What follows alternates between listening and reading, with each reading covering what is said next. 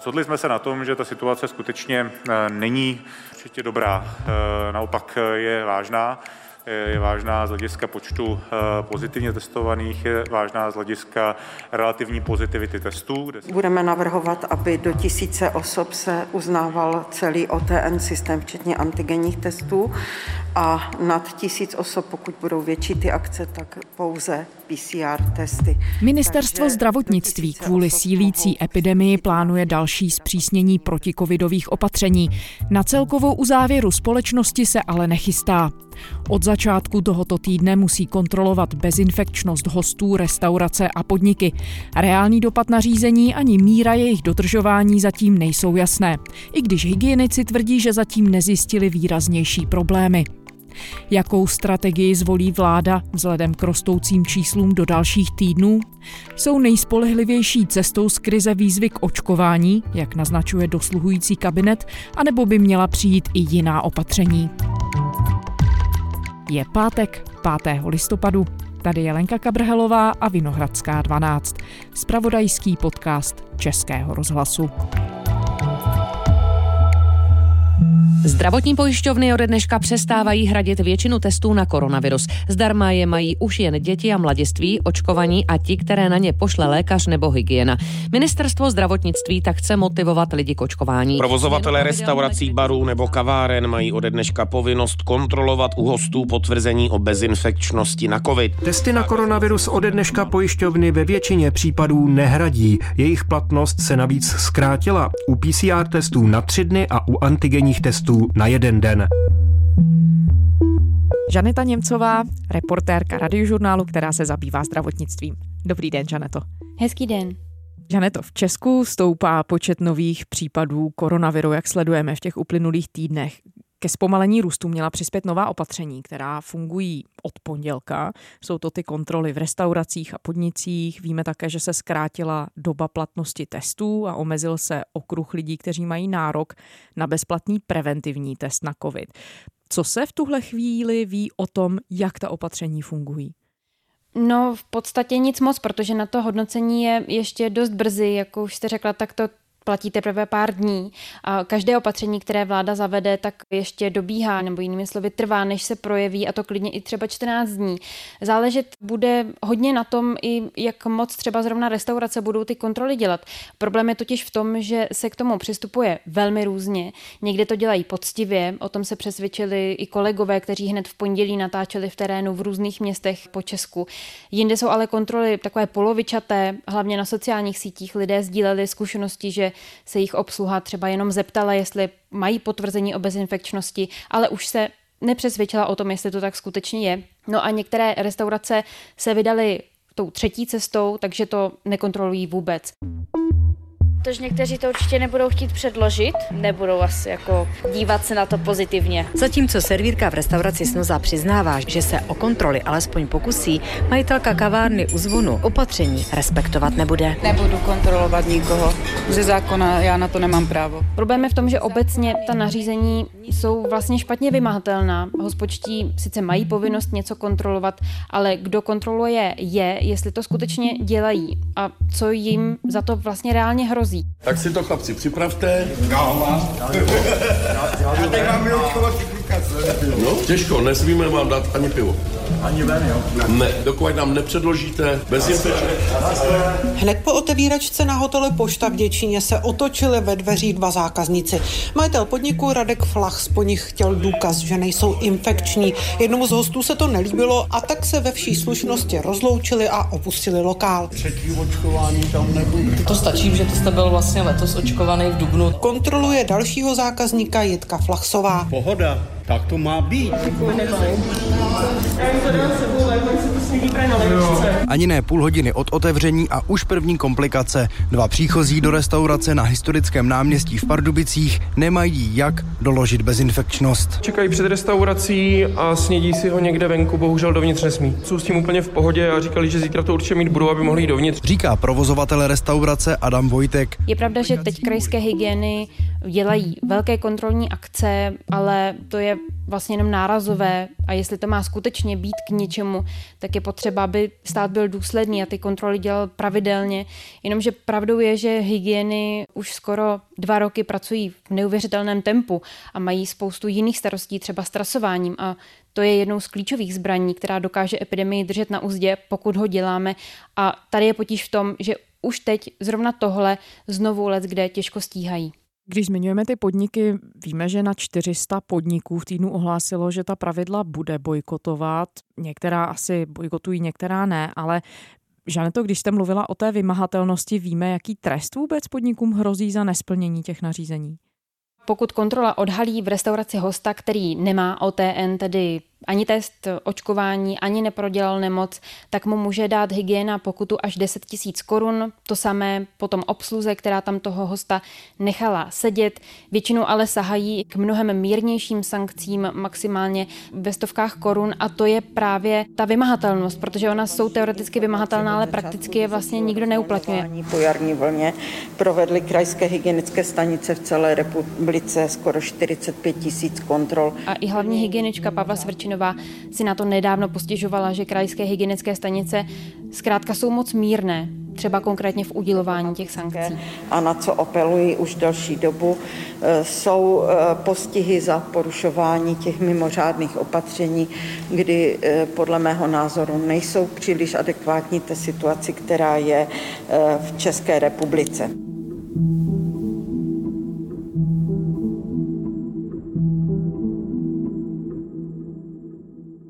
Kdybychom to měli brát z perspektivy těch čísel, tak se zdá, že ta opatření zatím epidemii nebrzdí, protože vidíme, že dál počet případů covidu roste, počet těch zachycených pozitivních testů, vlastně bychom měli říct. Víme, že to, jaká je v tuhle chvíli prognóza statistiků, co říkají? Ona ta čísla ještě stoupat budou. Tady asi není potřeba nějak předstírat, že díky kontrolám v restauracích nebo zkrácené platnosti testů se ten trend v dohledné době nějak výrazně změní. A i kdyby ano, tak to většinou trvá těch zhruba 10 až 14 dní, než se to projeví.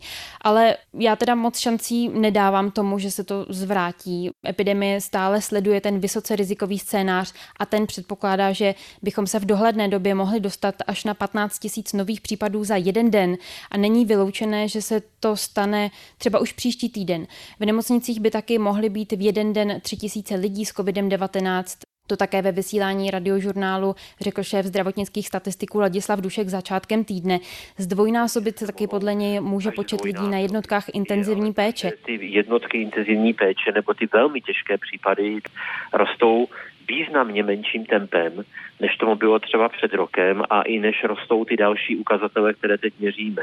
A to je, prosím vás, jednoznačně efekt toho očkování. Dušek ale i přesto věří, že i když je u nás poměrně nízká proočkovanost populace, tak to pomůže zabránit tomu, abychom se dostali do stejné situace jako loni, tedy hlavně pokud jde o ty nemocnice.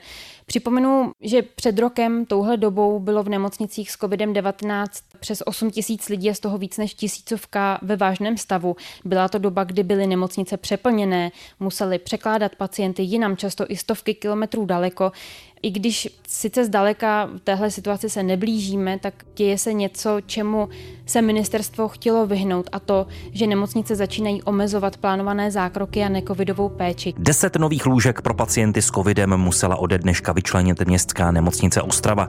Další covidová stanice tak vznikla po oddělení geriatrie, chirurgie a interny taky na neurochirurgii. Od pátku 5. listopadu se omezení plánované péče na všech odděleních operačních i neoperačních kvůli nedostatku personálu nevyhneme.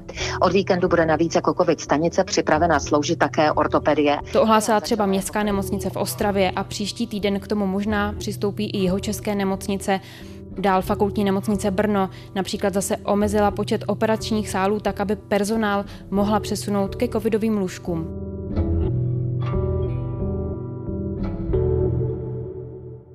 Že na to vy dlouhodobě sledujete, jak jsme to řekli, situaci ve zdravotnictví, v tuhle chvíli také samozřejmě na ministerstvu zdravotnictví. Víme, jak ta dosluhující vláda a ministr zdravotnictví Adam Vojtěch za ANO, jak bude při pokračování tohoto trendu tedy postupovat? Eh, víte něco o tom, jaká jsou v záloze další opatření, jaké jsou další varianty?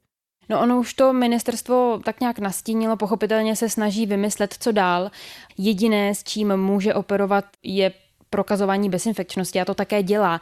Jak víme, tak od pondělka je musí kontrolovat hospočtí. Včera ministerstvo zdravotnictví přišlo s dalším zpřísněním od 22. listopadu, kdy u hromadných akcí nad tisíc lidí nebudou platit antigenní testy.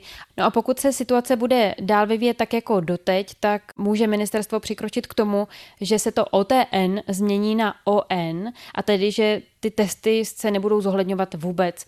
Ministr Adam Vojtěch za ANO také vyzval firmy, aby umožnili svým zaměstnancům pracovat z domova, může také ještě zpřísnit pravidla pro nošení roušek a respirátorů, ale upřímně to je asi tak jediné, co může dělat. Zákony mu totiž nedávají moc velký manévrovací prostor.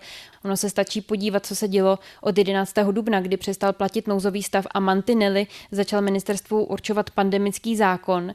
Nejvyšší správní soud od té doby rušil jedno opatření za druhým.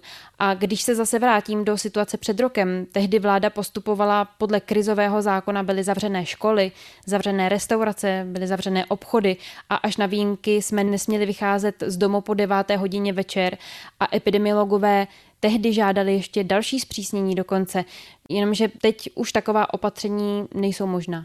My víme, že epidemiologové upozorňují na šíření covidu třeba ve školách, kde je hodně neočkovaných. Uvažuje se třeba o znovu zavedení testování ve školách v tuhle chvíli a pokud ne, tak vysvětluje ministerstvo, jak chce třeba šíření covidu na školách zabránit. Je to právě ta legislativní otázka, o které jste mluvila?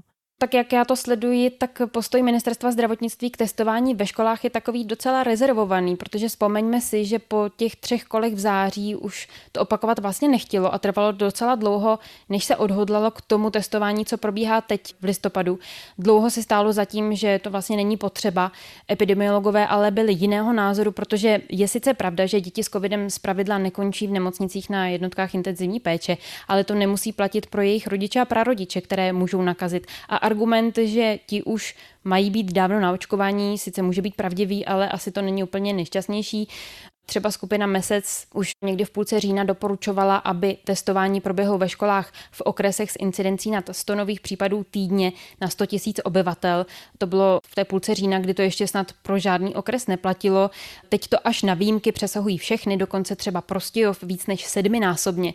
Představy, jak postupovat, se ale lišily i uvnitř samotné vlády, protože zatímco ministerstvo zdravotnictví nechtělo testovat a chtělo jít cestou zpřísnění třeba nošení roušek, tak rezort školství právě prosazoval ty testy. Proti testování nic nemám. Nevadí mi to nějak. Filip Sirůček ze 7A Lounské základní školy kapitána Otakara Jaroše se spolu s ostatními žáky vrací po devítidenním volnu. Zatím bez testů. Povinné testování zdejší školáky čeká příští pondělí. Vláda totiž Lounsko zahrnula mezi okresy, kterých se to dotkne. Nakonec tedy vláda odsouhlasila testování školáků v okresech s incidencí nad 300 týdně na 100 000 obyvatel, a to ve třech vlnách. Ta poslední má být 15. listopadu a potom už to nechá na krajských hygienických stanicích, které by to měly nařizovat lokálně a používat by se k tomu měly už jenom PCR testy. No ona ta akce krajských hygienických stanic, to je právě jeden z argumentů, který používá ministerstvo zdravotnictví, co se týče těch opatření. Když argumentuje třeba tím nebo odpovídá na otázky, proč některá opatření nezavádí, tak mluví o tom, že v jednotlivých krajích mohou zasahovat a opatření zavádět krajské hygieny. Tak víme, proč se to tak neděje, nebo kde je problém, kde se ta věc vlastně zadrhává? To je docela těžká otázka, protože přesně jak říkáte, ministerstvo mnohokrát na to, jestli bude zpřísňovat plošnější opatření, odpovídalo, že ono to dělat nebude a že to mohou udělat krajské hygienické stanice, pokud uznají, že situace je natolik vážná, že je potřeba ta opatření utáhnout. Samozřejmě teda na lokální úrovni. Já jsem zatím ale nezachytila, že by se někde něco takového dělo. Tedy kromě toho, že hygieny uzavírají školy kvůli nákaze. A co jsem mluvila se zástupci hygienických stanic, tak to často hodnotí optikou zátěže v nemocnicích, která ještě zatím není tak velká, jako si pamatujeme z minulých vln. Problém tady ale je, že v nemocnicích se ta situace projeví většinou také se spožděním, třeba 10 až 14 dní, kdy už ale může být pozdě a ta opatření by to měla předbíhat, ne na to reagovat. Takže je to vlastně podobný princip, když tedy budu pokračovat v tom, co jste se dozvěděl od představitelů krajských hygienických stanic, jako razí vlastně celkově vláda, že se hlavně akcentuje to hledisko naplněnosti nemocnic. V podstatě ano.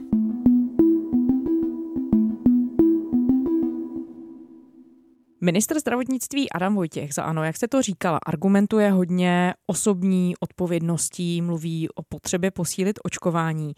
Víme tedy, jak vláda chce přesvědčit ty, kdo se očkovat odmítají?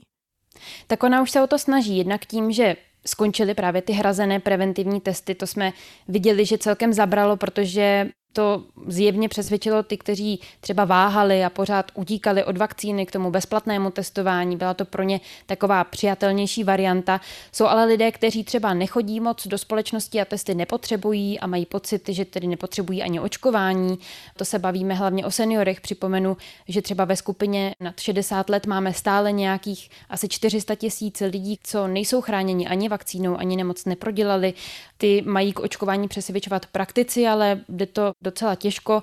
A potom je to skupina odmítačů očkování z důvodu, že mu zkrátka nevěří a nepřesvědčí je k tomu ani pobyt v nemocnici. Až někdo eh, vyzkoumá nějakou seriózní vakcínu, tak budu první, který si dá. Paní Lec byl očkován, má krásnou covidovou pneumonii, poslechovou. No a pan doktor prozradil, že nejste očkovaný. Nejsem očkovaný. Nevěříte vakcíně? Ne. ne. A ten pobyt vás tady nepřesvědčí? Ne. Můj bratr má tři dávky a stejně to ode mě chytil. Váš bratr ale tady asi neleží v nemocnici. No, záleží na mě, že jo, protože zatím to furt není povinný. To je moje dobrá vůle, jestli já se nechám nebo ne. A tohle je možné připsat na seznam chyb ministerstva zdravotnictví, protože ti lidé jsou často ovlivněni různými dezinformačními kampaněmi, které bohužel stát nedokázal a zdá se mi, že ani teď nedokáže efektivně potlačovat nebo je nějak vyrovnávat. Přitom ta data ukazují, že vakcína chrání proti těžkému průběhu ze 70 až 80% Jaký poměr je vlastně tady těch očkovaných, neočkovaných pacientů? Eh, různě se mění.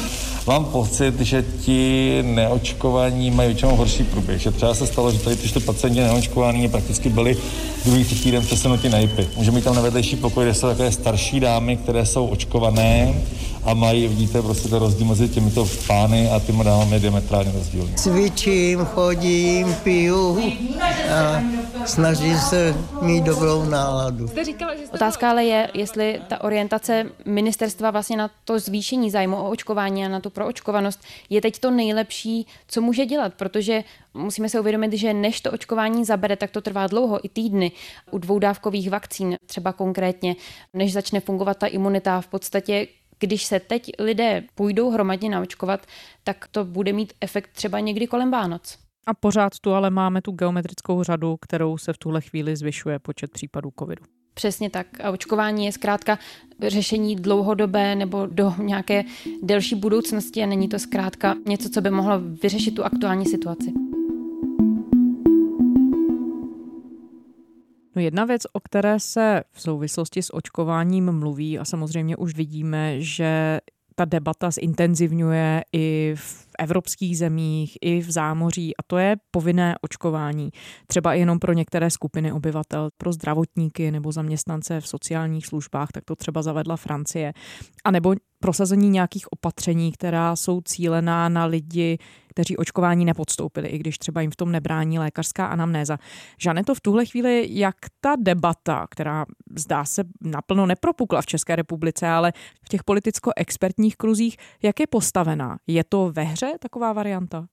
Pokud jde třeba konkrétně o politickou reprezentaci, tak ta se k tomu moc nemá, protože ono to je těžko politicky průchozí. A když jsem o tom mluvila s ministrem Vojtěchem už někdy v létě, Ptala jsem se ho na to, jestli nebudou chtít nařizovat třeba povinné očkování pro zdravotníky, pro pracovníky v sociálních službách, tak odpovědí mi bylo, že zkrátka je tady obava, že ti lidé, pokud teda odmítají kategoricky nechat se očkovat, takže z těch nemocnic a ze sociálních služeb odejdou a to si český systém nemůže dovolit, protože už teď je vlastně těch lidí tam nedostatek. Pokud jde o odborníky, tak ti jednoznačně už nějakou dobu doporučují nebo volají potom, aby to očkování bylo povinné právě pro zdravotníky, pro pracovníky v sociálních službách.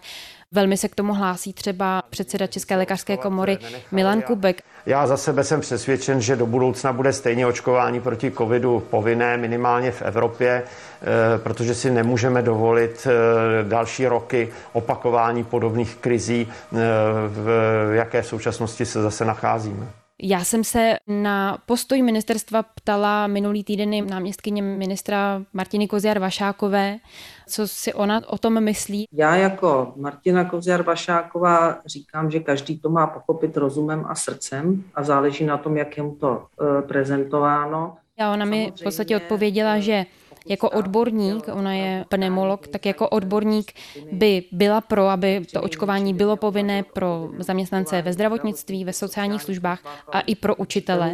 Řada eh, takzvaně starých demokracií, těch států, kteří se zakládají na demokracii a právech jedince, toto učinila, aby ochránila eh, populaci, nebo prostě tím krokem dobře, jsi zdravotník, nejsi očkován, máš do konce roku neplacené volno, každý stát se s tím prostě bere, jak umí. Ale jako člověk je zkrátka proti tomu, aby něco takového bylo nařizováno povinně. Takže ta debata je opravdu velmi těžká a budeme sledovat asi v příštích měsících, jakým směrem se bude vyvíjet.